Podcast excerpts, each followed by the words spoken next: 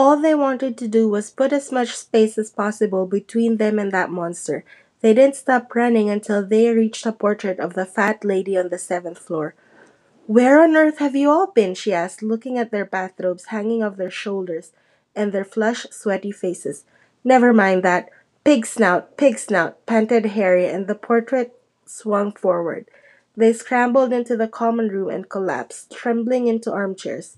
It was a while before any of them said anything. Neville indeed looked as if he'd never speak again. What do you think they're doing, keeping a thing like that locked up in a school? said Ron finally. If any dog needs exercise, that one does. Hermione had got both her breath and her bad temper back again. You don't use your eyes, any of you, do you? she snapped. Didn't you see what it was standing on? The floor? Harry suggested. It wasn't looking at its feet. It was too busy with its head. No, not the door. It was standing on a trapdoor. It's obviously guarding something. She stood up, glaring at them. I hope you're pleased with yourself. We could have all been killed, or worse, expelled. Now, if you don't mind, I'm going to bed. Ron stared at after her, his mouth open. No, we don't mind, he said.